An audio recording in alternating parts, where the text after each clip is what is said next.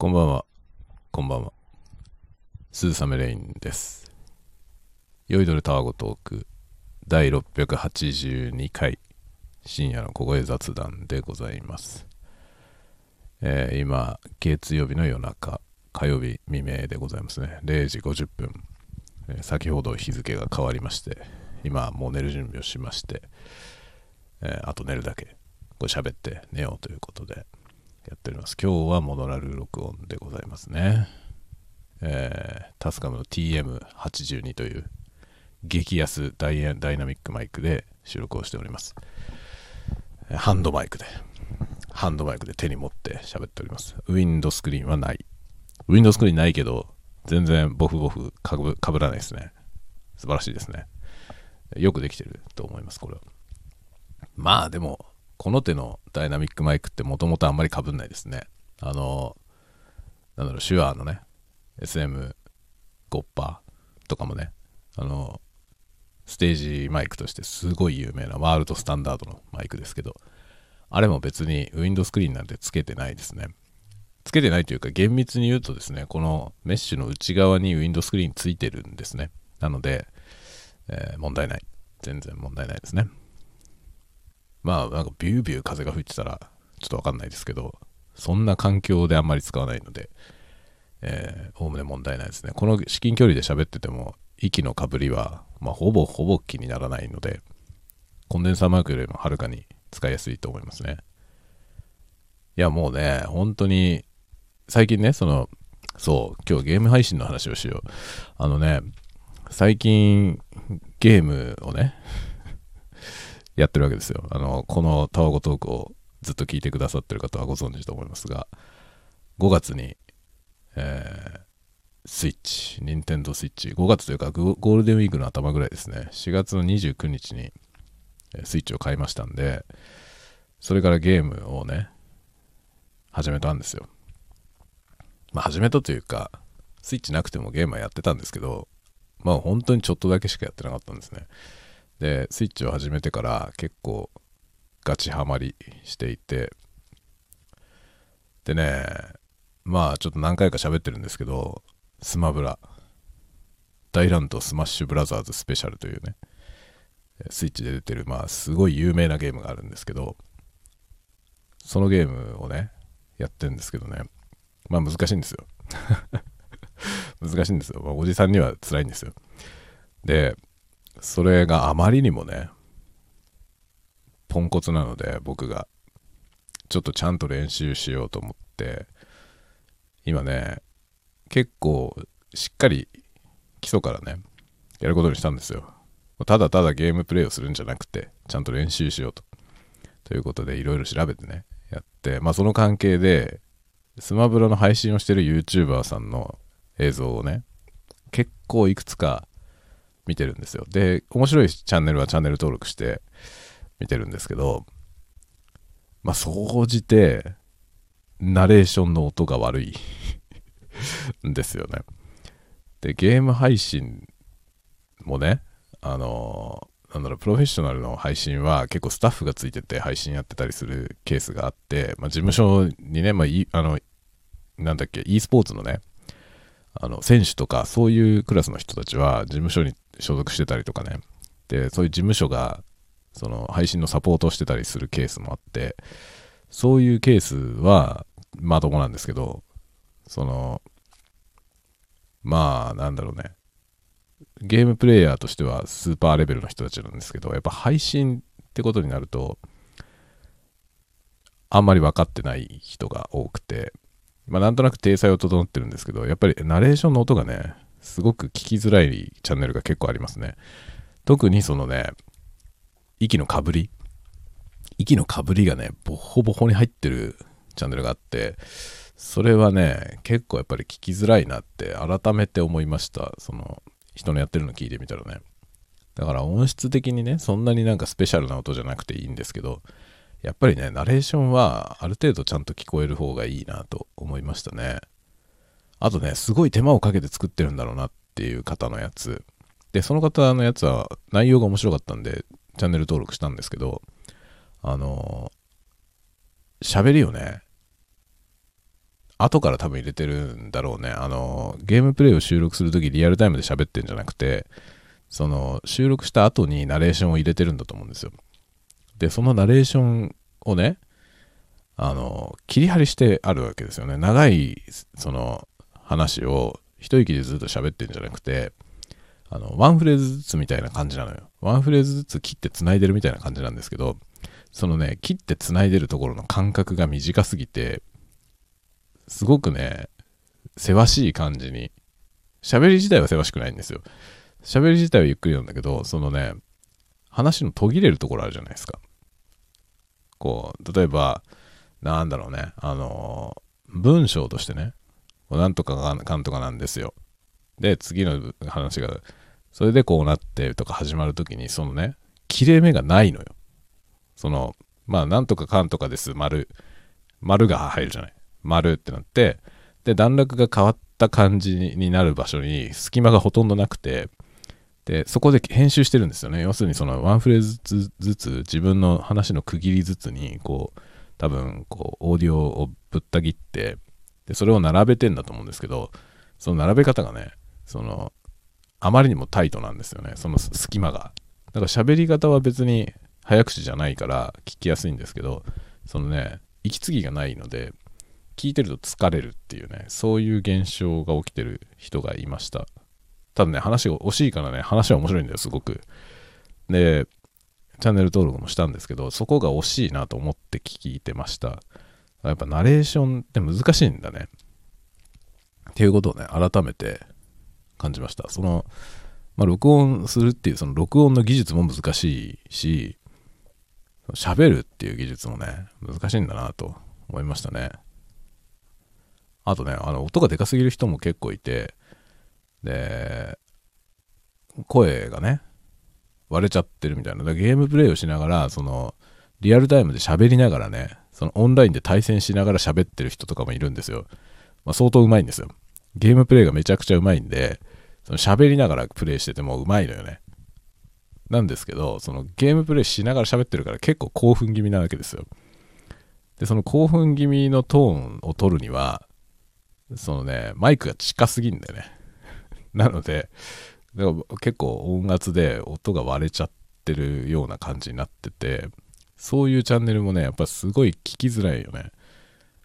だから疲れちゃうんですよ。だからそれは良くないなって思いましたね。だから結構ゲーム配信ってすごいいっぱいチャンネルあるし、かなりチャンネル登録者の多いチャンネルとかもあるんですけどね。その、音声の質っていうものが、まあ、かなり全体的にレベル低いなぁと思いましたね。あんまりこだわってないものが多いですね。ゲーム配信で音声っていうのはね。ただね、ちょっと感じたのは、僕以前に別のゲームをやってた時は、あの、合成音声の人が多かったんですよね。その自分の声で喋ってない人、コンピューターのその合成音声でセリフを喋ってるその、そういうセリフを作ってあるチャンネルがね、結構いっぱいあったんですよ。ファイナルファンタジーの時はそういう感じだったんですよ。ファイナルファンタジーの、あの、14ですね。オンラインのやつ。あれの攻略系のチャンネルは割とね、合成音声の人が結構多かったんですけど、スマブラは大体みんな普通にやってるね。普通に地声で撮ってる人が多いですね。で、やっぱりあのトッププレイヤーの人たちなんかはもう大会にもね、出てたり、その中継されるような大会に出てたりするような人たちは、もう顔も出してやってるし、っていう感じで、割とそういうところはいいなと思いましたね。なんかその肉声で喋ってる方がやっぱりいいですね。機械音声よりもね。っていう感じですね。印象としてなので、なんかゲーム配信ね、なるほどなって思いました、ゲーム配信はね。いろいろと録音レベルが、まあ、録音レベルっていうのは、録音の、その、なんていうの、質ですね。があんまり高くないなと。総じてあんまり高くないなと感じましたね。まあでもそれは当たり前っちゃ当たり前ですよね。例えば僕が今まで見てた YouTube って、ポッドキャスターがやってる YouTube か、その機材系の YouTube みたいなのが多いですよね。機材系の YouTube の人たちだったりするんで、まあ、そもそもそのオーディオ機器を説明してる人たち詳しいからまあいい音で撮ってますよね。すごくいい音で撮ってる人が多いですね。映像の機器の人たちも結構やっぱり音響にもこだわるんでまあだから今まで見てた YouTuber のレベルが高かったってことですね。特に音声において。っていうのはすごく感じましたね。今日ゲーム配信を見てみて。で僕が見てる YouTube ってまあなんていうの？8割は ASMR 8割 ASMR なんですよね。8割ぐらい ASMR でで残りがガジェット系か英語の人。でガジェット系か英語の人でその英語の人はそのポッドキャスターが多いのでポッドキャスターがそのまんま映像も作って YouTube に出してるみたいな人が多いから、まあ、基本的に音がいいんですよね。音声を作る人たちなんで。音だけで作ってたような人たちが、まあ、ついでに映像も撮ってるみたいな感じで映像はまあウェブカメラみたいな映像なんですけどまあ十分なんですよ。本人が映ってて喋ってるっていう感じなのね。って考えると今までね音のいい人ばっかり見てたんだなって。改めてね思いました。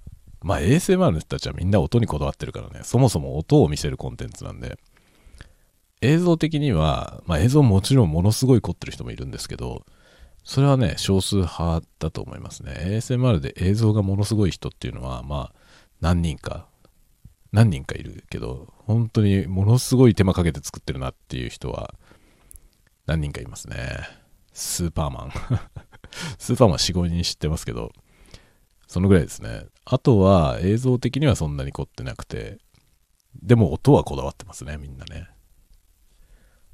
音にはみんな、みんなこだわりがあって、まあもう音を聞かせるコンテンツなんでね。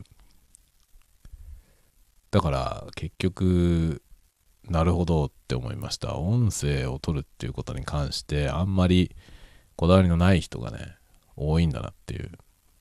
まあでもゲーム配信はそうだよね。ゲーム配信っていうのはもともとさ、そのゲームプレイを見せるためのもんだから、やっぱそこにはこだわってるわけですよ、みんなね。プレイ内容とかはね、素晴らしいわけですよ。ものすごいうまいのよ。で、説明も上手な人が結構多いんだけど、惜しいから音声が良くないのよね。ただ説明上手い人の動画は、総じてそのね、要点をちゃんとテロップで入れてくれてあって、非常に見やすいですね。そこら辺はすごく丁寧に作ってる人が多いなって思いました。でもそこまでするんだけど、音声が、そこはこだわんないんだっていうね、まあ驚きはちょっとありましたね。そんなにいい音である必要はないけどね。なんか、もうちょっと聞きやすいといいなっていう人は何人かいましたね。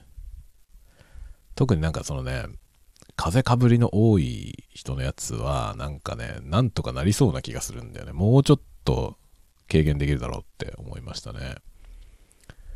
なんかあのボフボフ具合からして、多分ウィンドスクリーンとかつけてないんじゃないかなと思うんですよね。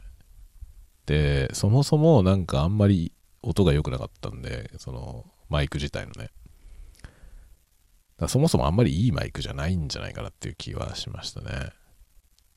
いやもうなんかね、変になんか、こだわるって変なことになるよりはね、その例えばすごい高感度なマイクを使って、それが扱いにくくて変なことになるよりは、もうね、一番のおすすめはもうピンマイクだよね。もうピンマイクでやりなさいよって思いますよ。本当にね。ピンマイクだったら、まあ、パソコンのマイク端子にさせるしね。何もいらないじゃないオーディオインターフェースとかも。便利だから、いいんじゃないと思う。ピンマイクでやったらいいんじゃないと思うんですよね。それか、まあ、ゲーミングのヘッドセットみたいなやつ。ゲーミングのヘッドセットで撮ってるんじゃないのかなあれ。どうなんだろうね。その本人が映ってないやつに関してはどんなマイク使ってるかわかんないから、なんとも言えないですね。どうなんだろうでもゲーム配信するんだったらヘッドセットで撮る人が多そうな気がするけどね。違うんですかね。あんまりなんかゲーム配信事情がよくわからないので、あれなんですけど、なんかでも各社ね、こぞってそのマイクを作ってるところはさ、メーカーはね、ゲーム配信におすすめとかって書いてるわけですよ。ゲーム配信向けって歌ってるやつが多いですね。あの、マイクとかに関しては、うん、ゲーム配信にいいよ配信とかにいいよっっていうのはすごく多いですね。で、カメラの方はさ、最近多いのは Vlog。Vlog 向けですよっていうカメラ多いじゃない。どうなの？でも Vlog って。Vlog ってどうやって撮るの？なんかそれがよくわかんないんだけどさ。Vlog 向けって言ってるカメラは本当に撮りやすいの？Vlog。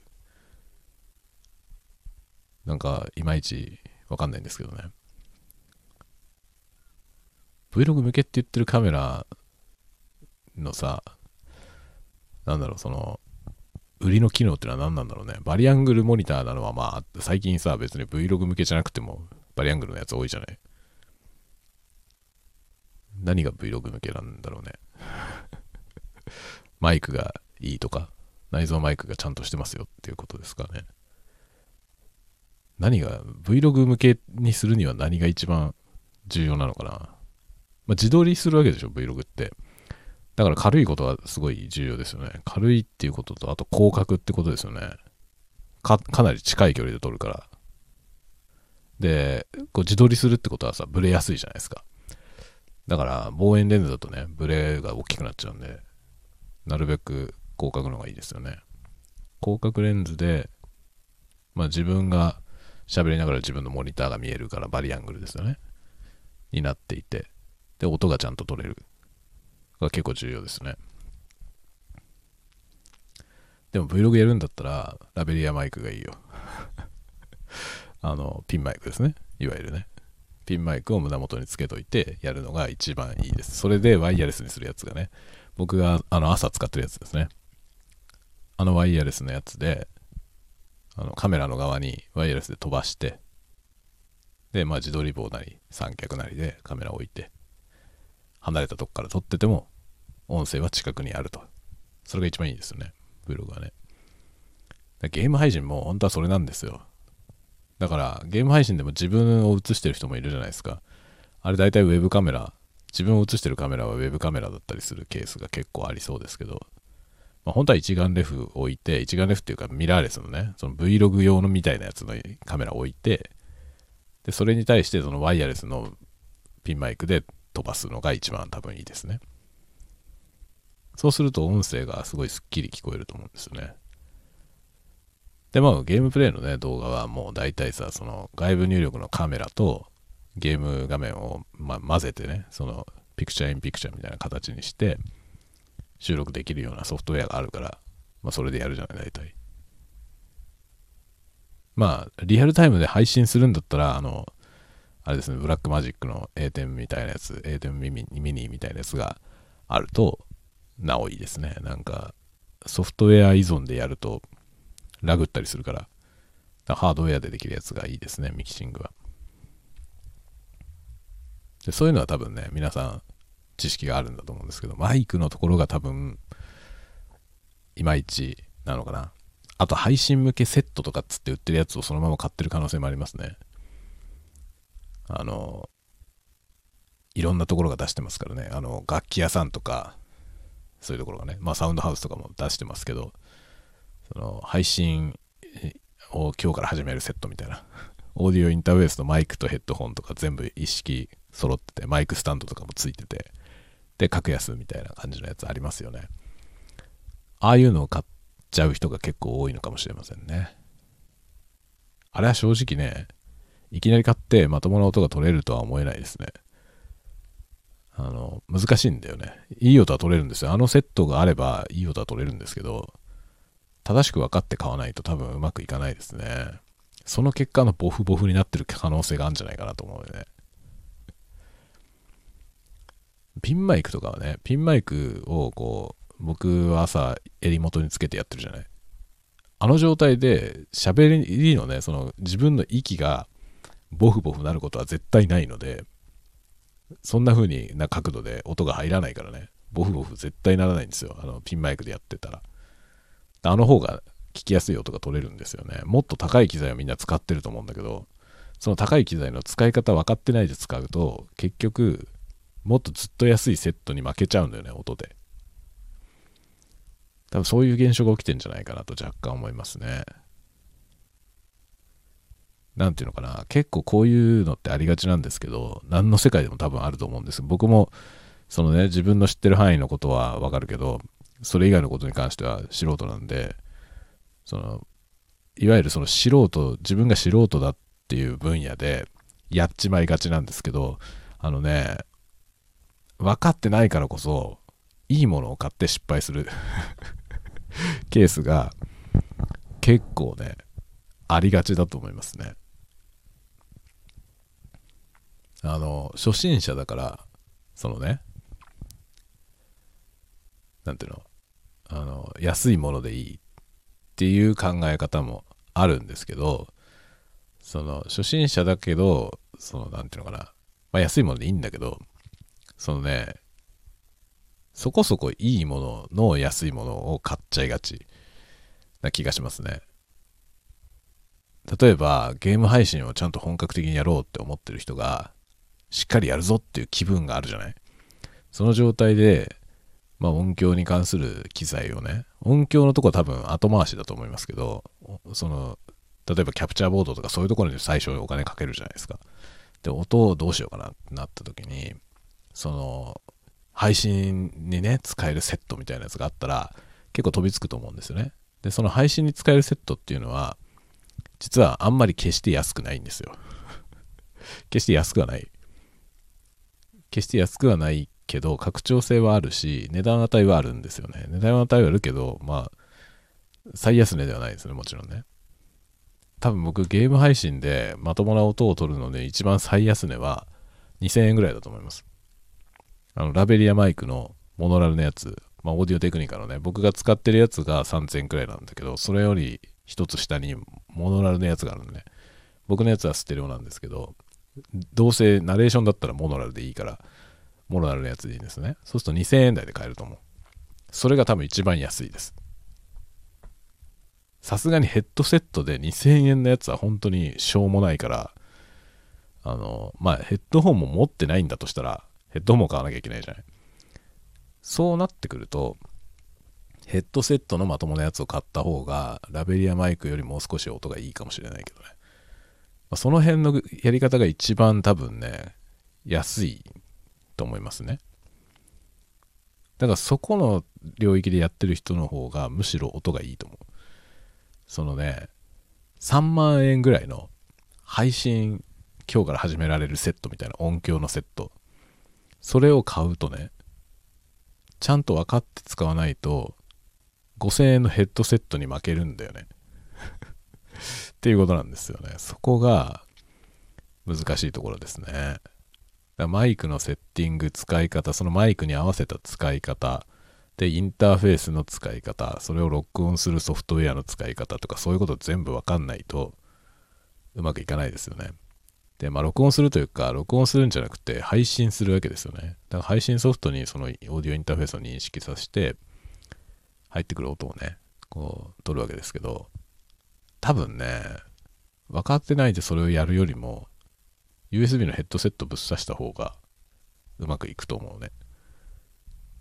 そこそこの音がちゃんと取れると思いますね。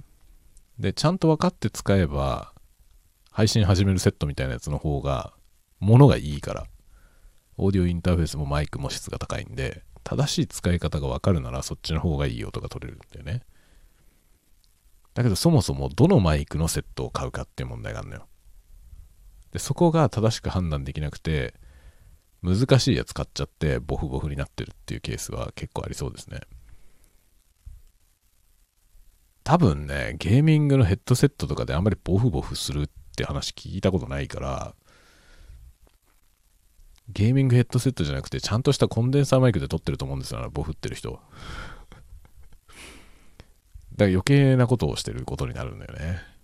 そのマイクじゃなくて、もうちょいって安いヘッドセットで撮ったら、もうちょい聞きやすい音が取れるんじゃないのっていう、そういう現象がね、起きちゃうんですよ。その、機材が安物だから問題が起きるんじゃないんですよ。高いものを使ってりゃいいってことじゃないのよね。高いものを使えた方が音は良くなりますけど、その高いものをちゃんと使えるならという前提なんだよね。ちゃんと使えない人が使うんだったら、刺せばでできますよみたいなやつの方がね、いい音になるのよ。本当に。で、こういう現象って多分いろんな分野であると思うんですよね。でも難しいのが、その何事もそうなんですけど、その道具を買うときね、何かの道具を買うとき、そこそこまともなやつを買った方がいいっていうこともあるじゃない。その、しょぼすぎるやつを買ったせいで嫌になってもうやめてしまうっていうね、ケースあるじゃない。なんか工具とかそういうものはまともなもの買った方がいいんですよね。で、プラモデルを作ろうかなって思ったら、使う工具ね、ニッパーとかカッターナイフとか、そういうものはいいもの買った方がいいんですよね。まともなやつ。で、ニッパーとかも2種類ぐらいはあった方がいいですね。っていうね、そういうちゃんと揃えた方がいんですよ。その道具がしょぼいせいで嫌になるってことは結構ありますよね。だから絵とかもそうだよね。画材をあまりにもひどい画材で始めるとね、安物の、うまくいかなくて嫌になるっていうねことはあるじゃない。なので、そんな高級品である必要ないんだけど、ある程度まともなものではある必要があって、そこは難しいですよね。音響機器もそうなんだろうね、きっと。音響機器もそうだから、まあ、そういう意識の高い人ほどまともなものを最初から買おうとすると思うんですよね。そしてまともなものを買ったけどよくわかんないっていうケースが起きてるのかもしれないですね。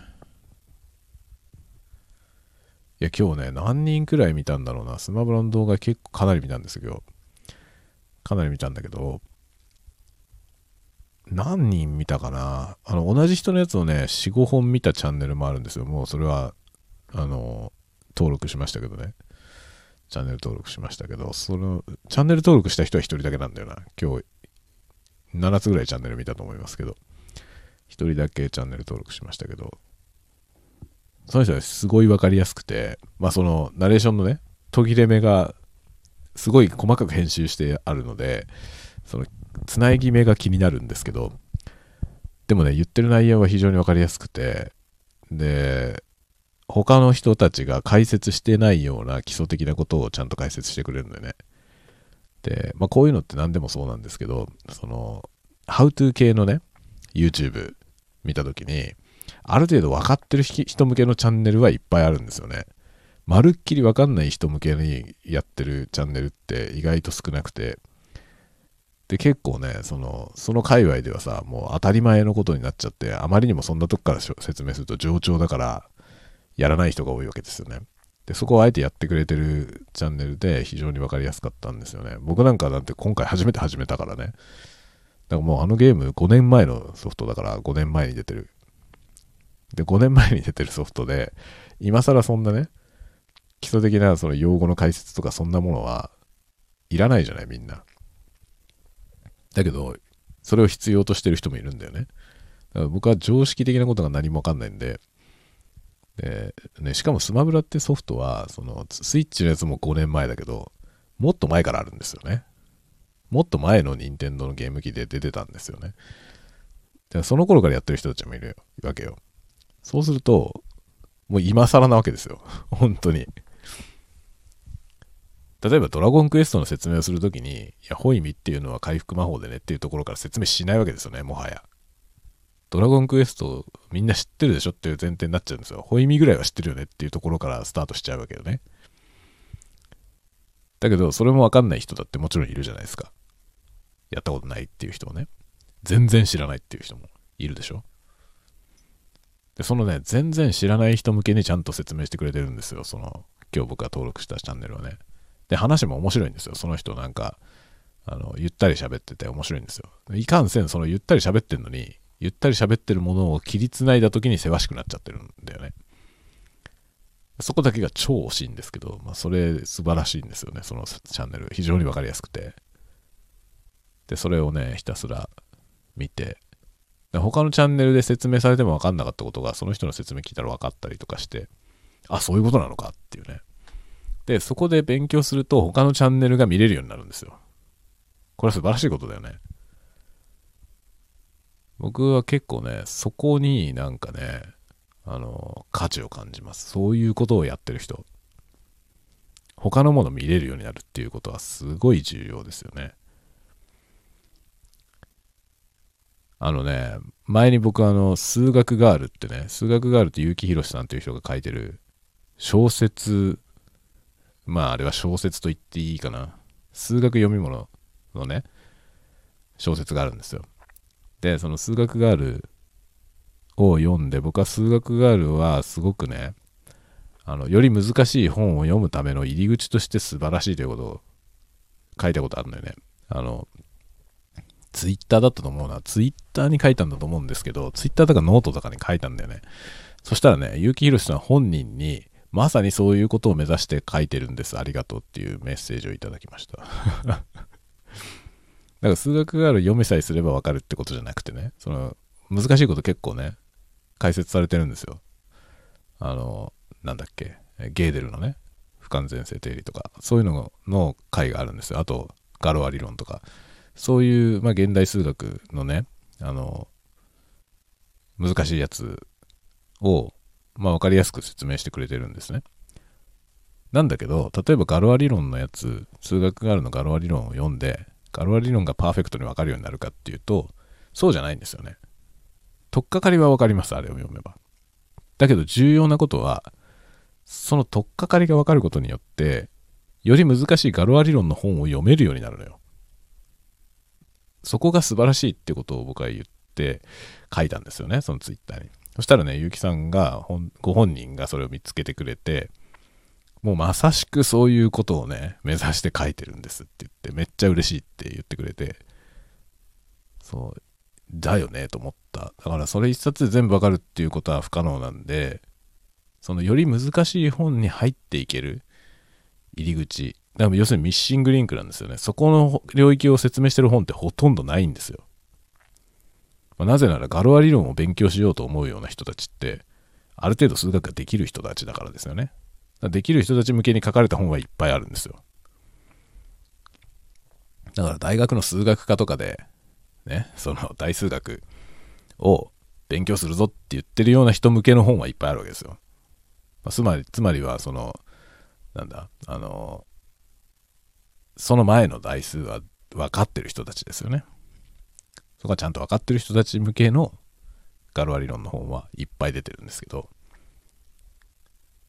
まあ、高校以来、数学なんてやってないよっていうような人たちね。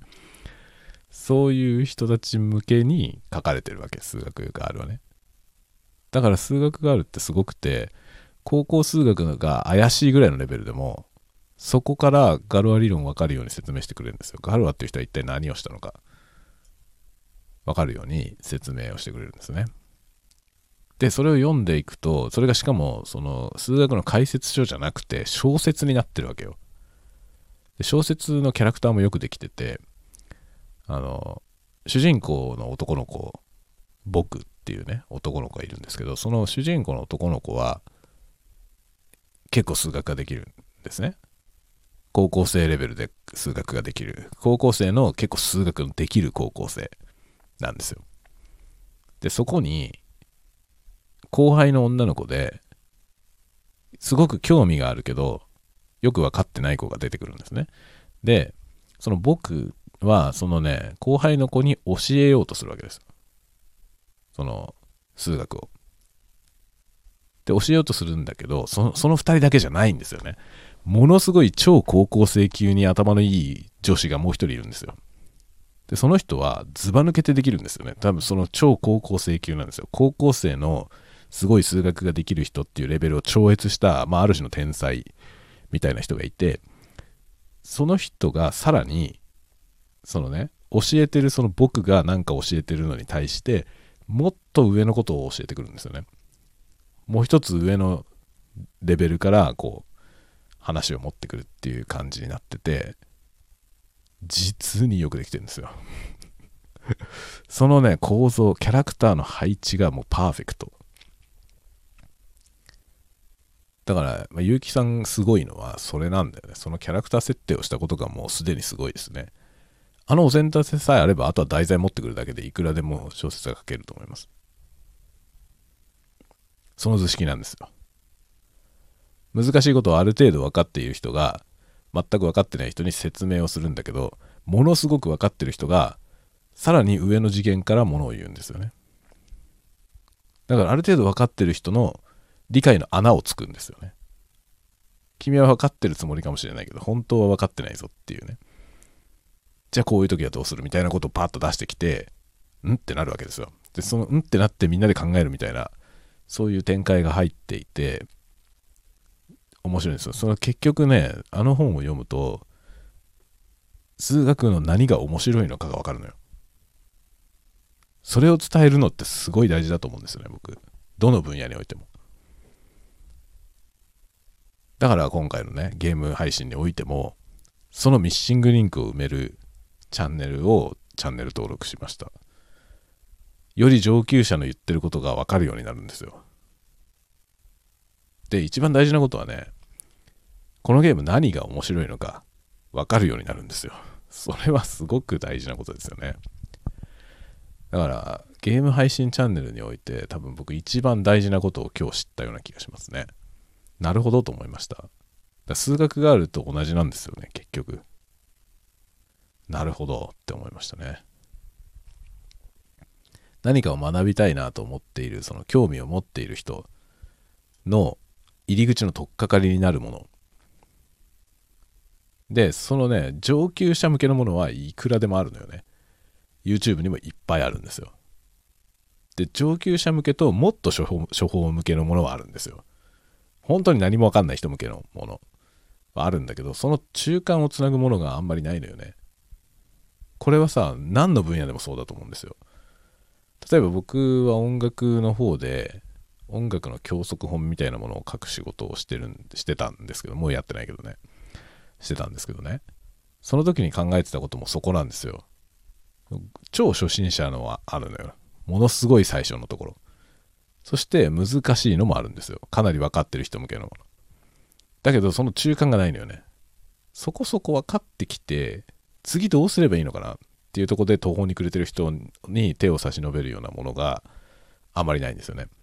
あの、初心者を出して初級から中級の上ぐらいまで行くためのもの。そこの2段目の壁を越えるための本がほとんどないですね。だからそこを作ろうと思ったのがきっかけなんですね。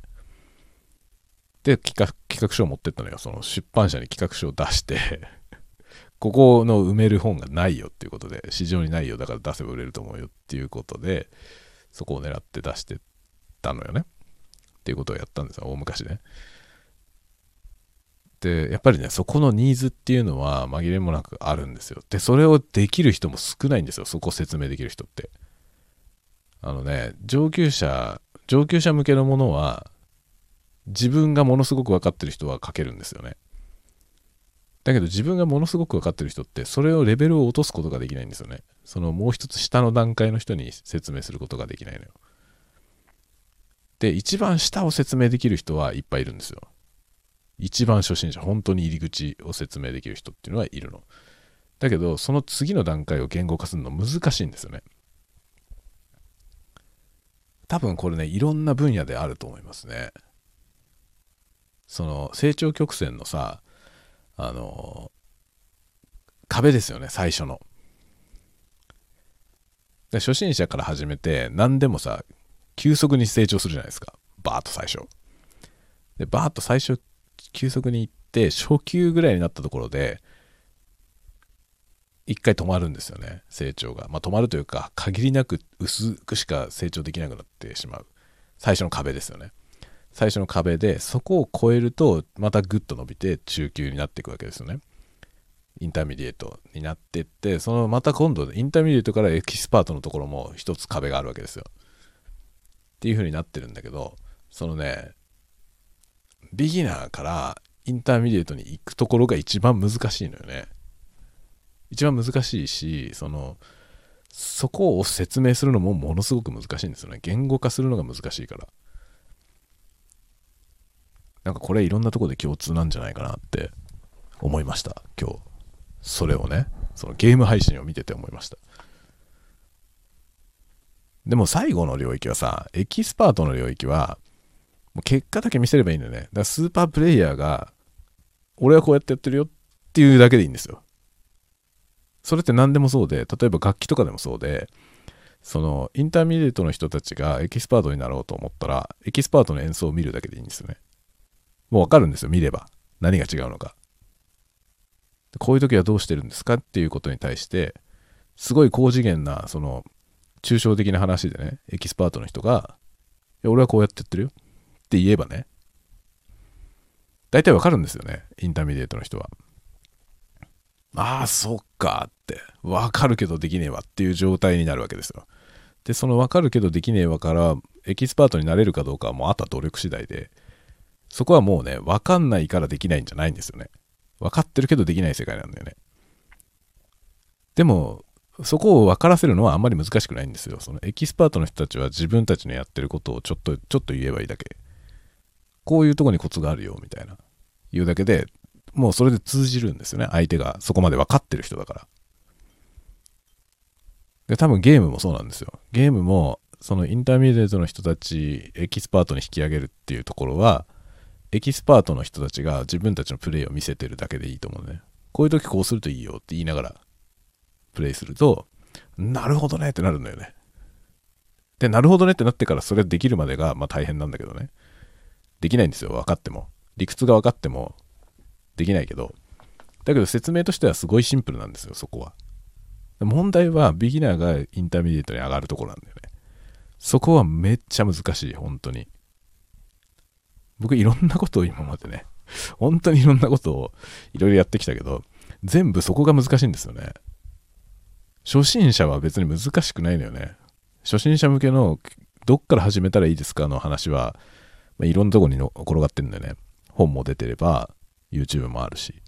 で、そういうの見てると、見ながらやっていくと、最初はポンポンポンってこう、調達するじゃない。だからね、そこまではいけるんですよ。割と。ビギナーまではいけるんですよ。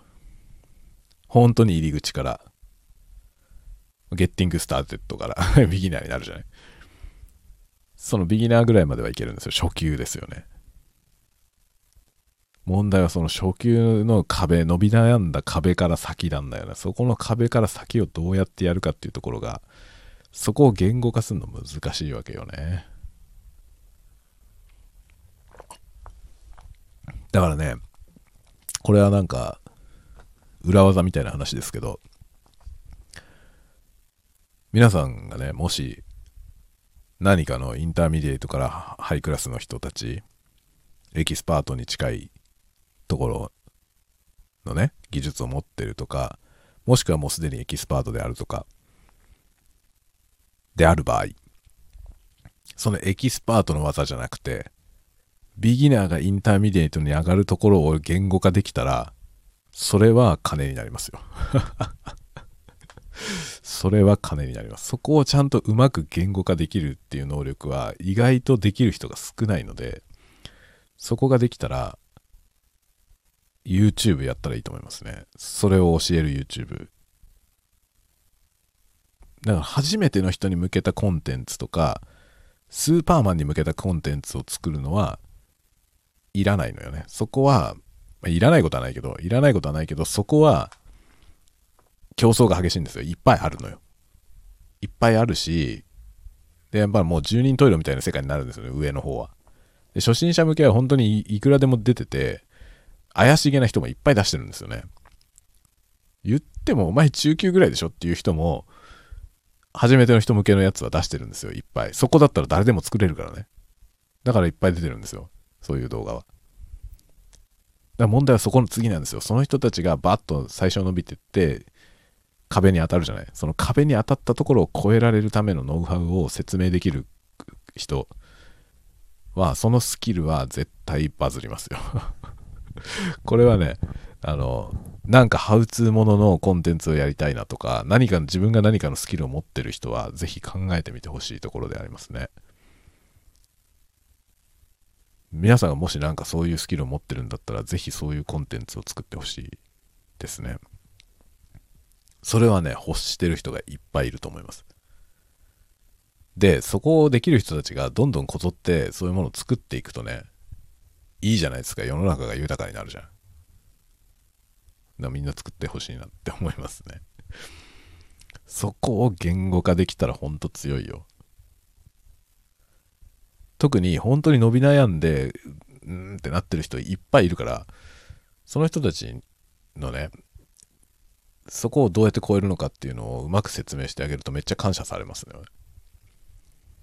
ぜひ、ぜひ、もし皆さんがなんか、なんかの特殊な能力を持ってるんであれば、その特殊な能力をね、説明すると、それはきっと利益を生みます。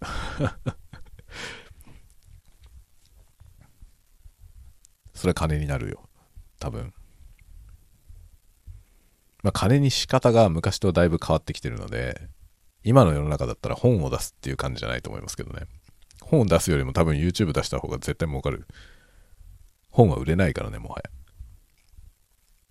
で僕が20年前に作った本がね、まあ、今年も改訂版が出るんで、その改訂版の仕事とかを今やってるんですけど、でもね、発行部数はもう年々減ってってますよ。年々減ってってて、今毎年、毎年でもないですね。もう再販も、再販というか改訂版もね、昔は毎年出てたんですよ。だから今3年に1回ぐらいになってますね。だから、で、発行部数も減ってるから、売上的にはどうなんだろうね。1年間の売上っていうので見たら多分6分の1ぐらい。最初に出した時の6分の1ぐらいしか売れてないですね。だけどさ、なんか僕ノートとかやってて思うんだけど、ノートやってたりツイッターやってたり、まあノートで知り合った人とツイッターでつながってるっていうせいもあると思うんだけど、本を出したい人が多いんですよね、すごく。だけど本は売れないんだよ。今。本は全然売れない。本を出したいっていう気分、気分はね、僕も理解できますけど、本を出すより、そのね、違うコンテンツ作った方が絶対金にはなりますね。まあ金になり、なりゃいいってもんじゃないんだよっていうことだと思うんですけどね。皆さんね。皆さん思うんですけど、利益につなげたいんであれば、収益につなげたいんであれば、僕は絶対違うコンテンツを作った方がいいと思いますね。文字を書いてても売れないよ。本当に今そういう時代なんですよ。小説だってそうなんだよね。小説が売れてんじゃないんですよね、結局のところ。まあ小説が売れてる人もいるよ。村上春樹みたいな。いるけど、あの、小説はね、映画化されたら売れるんだよね、結局のところ。映画化されたら売れるっていうか、映画が売れてんだよ。で、映画化されても原作を買う人って多分その映画にめっちゃ感動したとか言ってる人の中の何パーセントとかですよね。原作を買って読むような人っていうのは。意外と原作が売れないんですよ。まあ売れてるように見えるけどさ。今は本当にね、本は売れなくて、出版社も結局出版社は映画を作ってんですよね。映画を作って売って、出版社はそっちで儲かってるわけですよね。映画のその版権で IP なんですよ、要は。そこで儲かってるんですよね。だから、本を出すってことを目的にしない方がいいと思うね。むしろだから本を出したい、本を出して収益につなげたいと思うなら、映画になるようなものを書かないとダメだと思う。で僕はさ、小説書いてるけど、僕が書いてる小説って映像化するようなものじゃないんですよね。最初の作品だけ映像化する想定で書いたけど、それ以外は全部文芸としてね、その文字を操って、文字しかないことによって表現できる世界をやってるので、ああいうものは売れないんですよ。映像化できないから。だから僕自分が書いてる本が、その大手の出版社から出そうって話が来るとは全然思ってない。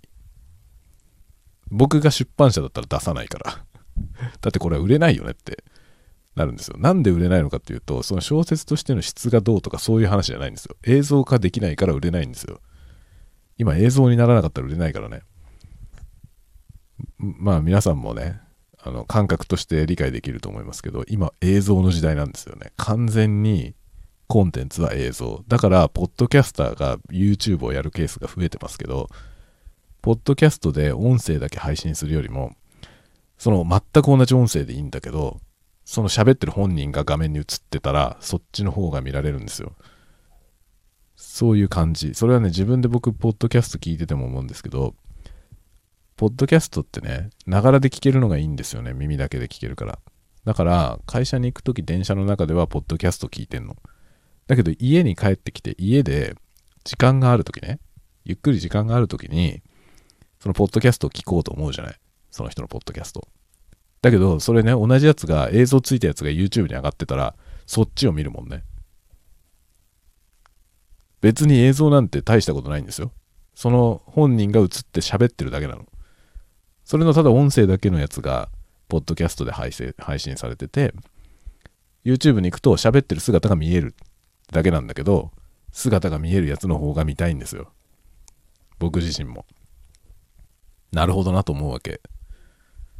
だから映像なんですよ、今。映像コンテンツで何でもかんでも売るんですよね。だから音声だけでやるよりも映像ついた方がいいし、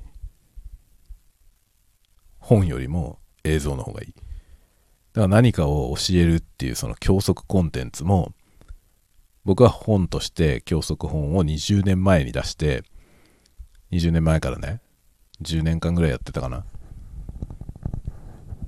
やってたんですよ。それ、そこの10年ぐらいで出した本の再販で今も続いてますけど、新しい本は一切出てないんですよね。もはや今から新しい本を企画を通すことはほとんどできない。売れないから。同じ内容は YouTube にも全部取って代わられたんですよね。そういう感じなのよ。だから本を出したい人がすごく多いけど、僕の周りには。本を出すより映像を作った方がいいと思う。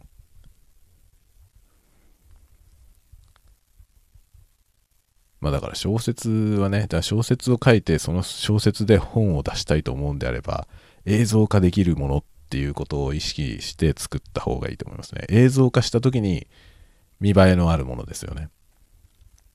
話が面白いかどうかじゃないんですよ。その映像化した時に花があるかどうかってことの方が大事。だから映像化してパッとしなさそうな話だとダメなのよね。どんなに面白くても。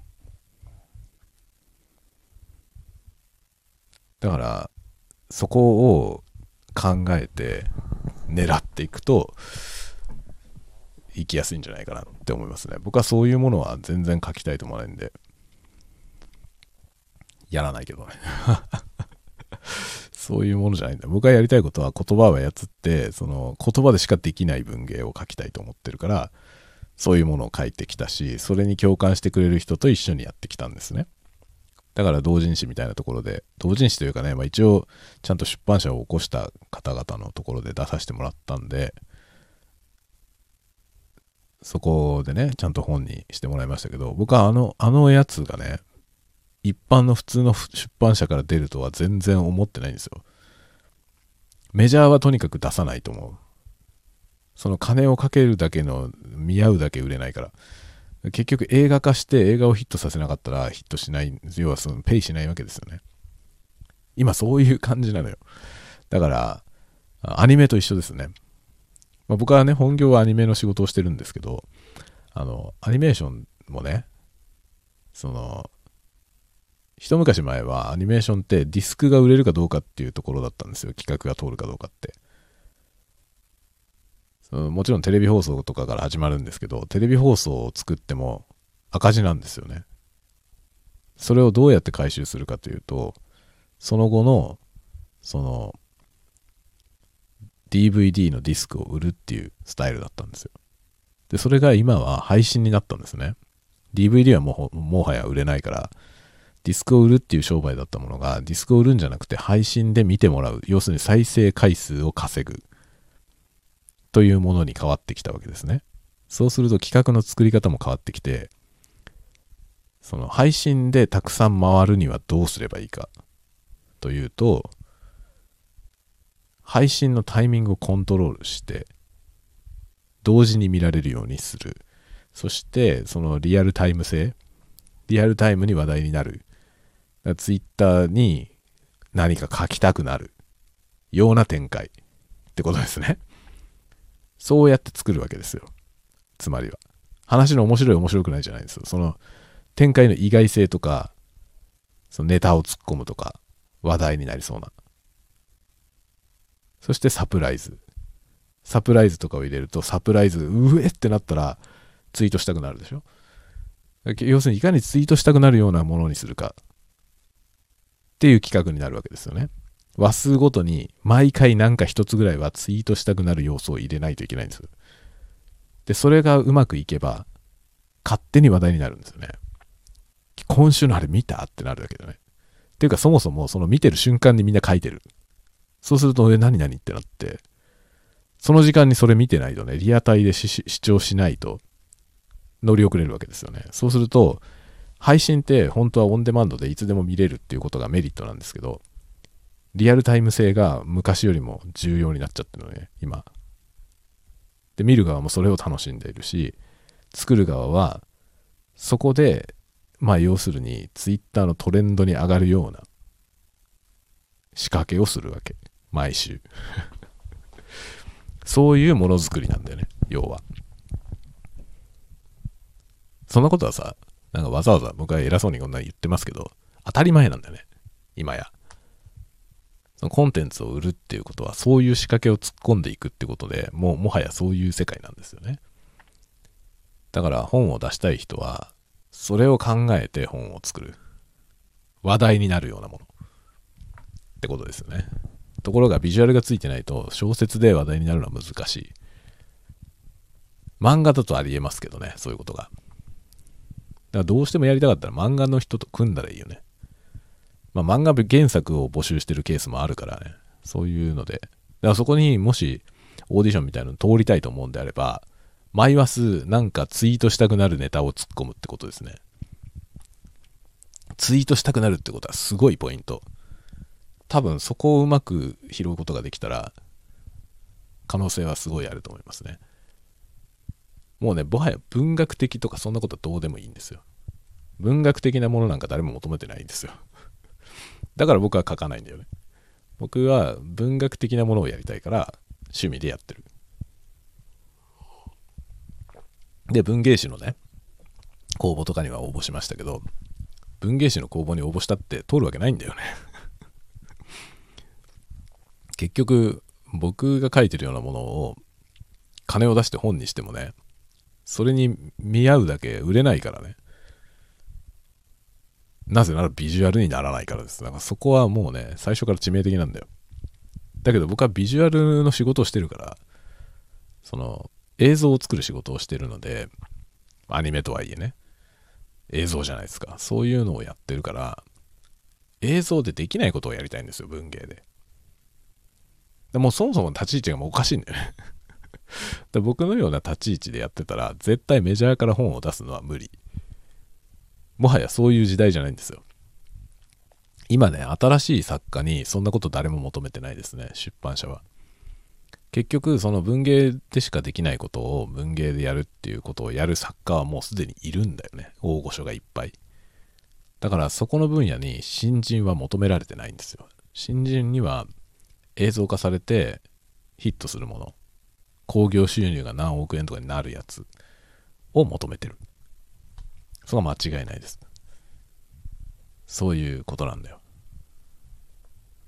だから純文学の作品でも映画になりそうなやつの方が多分通りやすいと思いますね。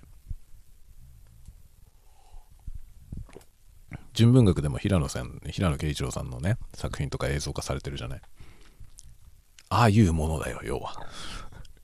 だから文学的なものを書きたいと思ってる人で、どうしてもメジャーの出版社から本を出したいと思うんだったら、ああいうのを参考にするってことじゃないですかね。その映画絶対見た方がいいと思う。純文学の映画化されてるやつどういう映画なのか見た方がいいと思うし、どの程度ヒットしてるかも見た方がいいと思いますね。そういうものを書いたら評価される これはもう当たり前ですよ。それそれはね、そういうことを考えて、まあだから売る側の人は何考えてるのかってことをちょっと想像を巡らせればいいってことだよね。今日なんかすごい面白い話になったね。1時間ぐらい喋ったんで今日はこの辺にしようかと思いますけど、この話は面白いよね。これはさ、実はこんな、なんかね、あの深夜の小声雑談の中に潜ってこんなこと喋ってるけど、この話聞きたい人は結構いるかもしれないね。こういう話聞きたい人ね。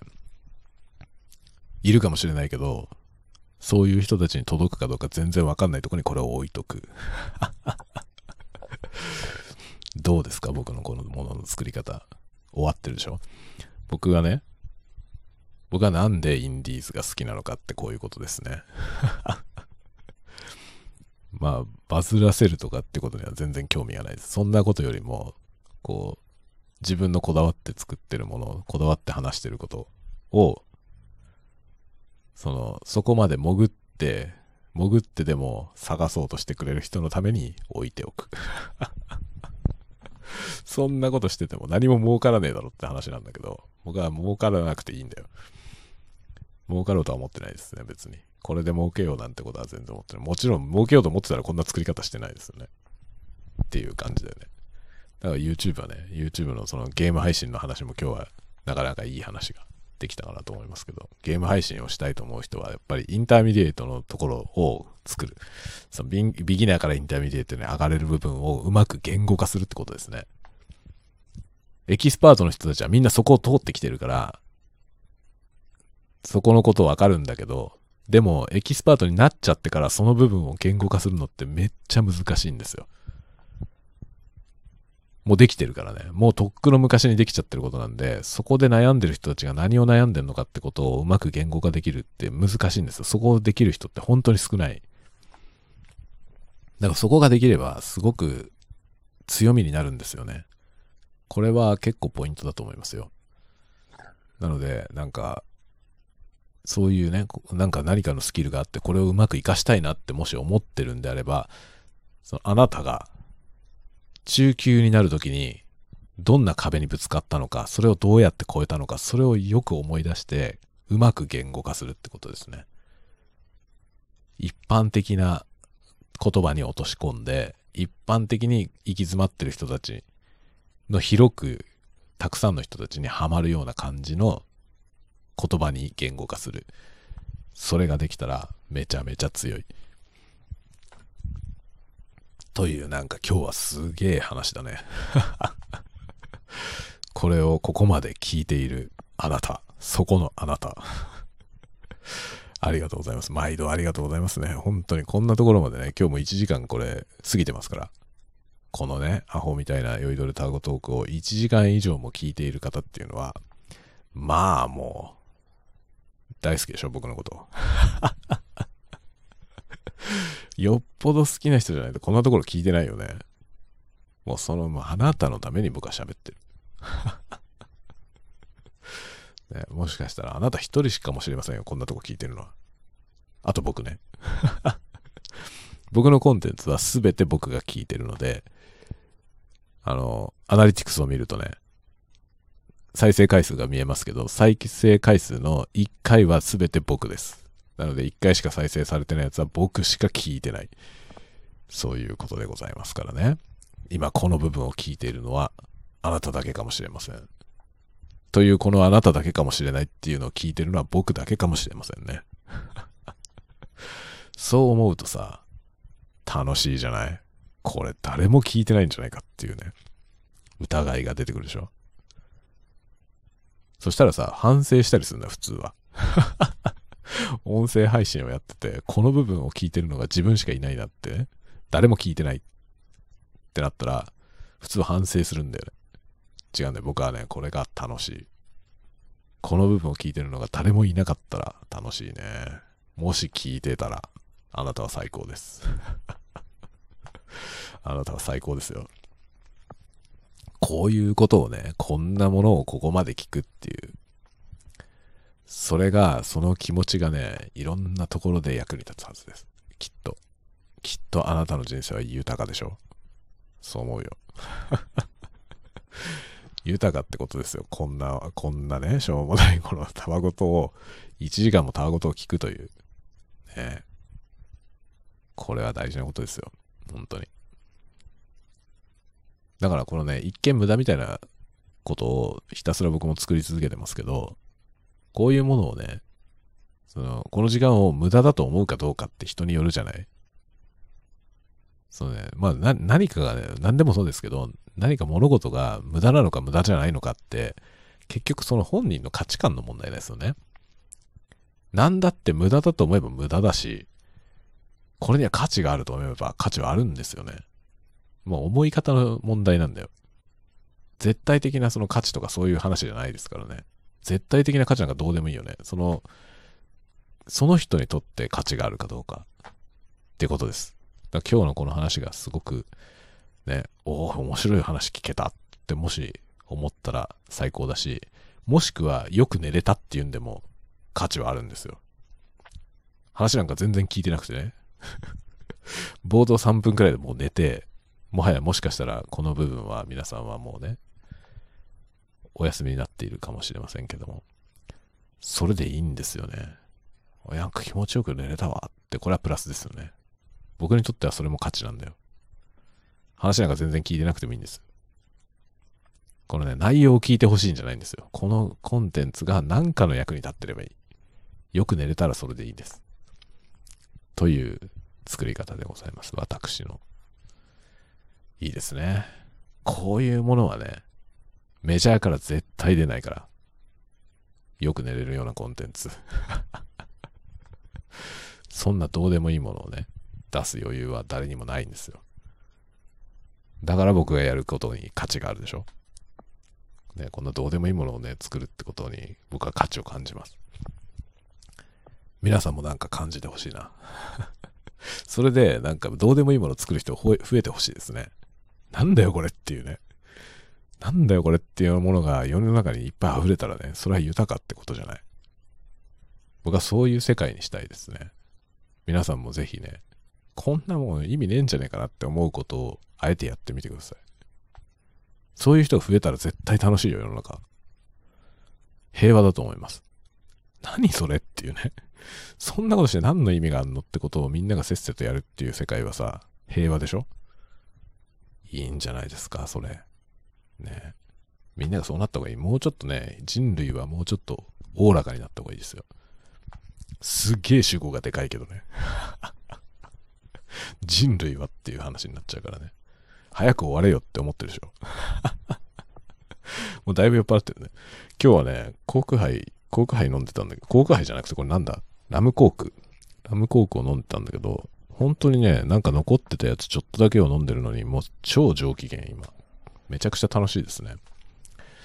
まあ楽しいけどね、もうそろそろ寝ないといけないんで、寝ようと思いますよ。じゃあ皆さん、また次回のたわごとでお会いしましょうね。お待ちしてますよ。ではでは、また。おやすみなさい。おやすみなさい。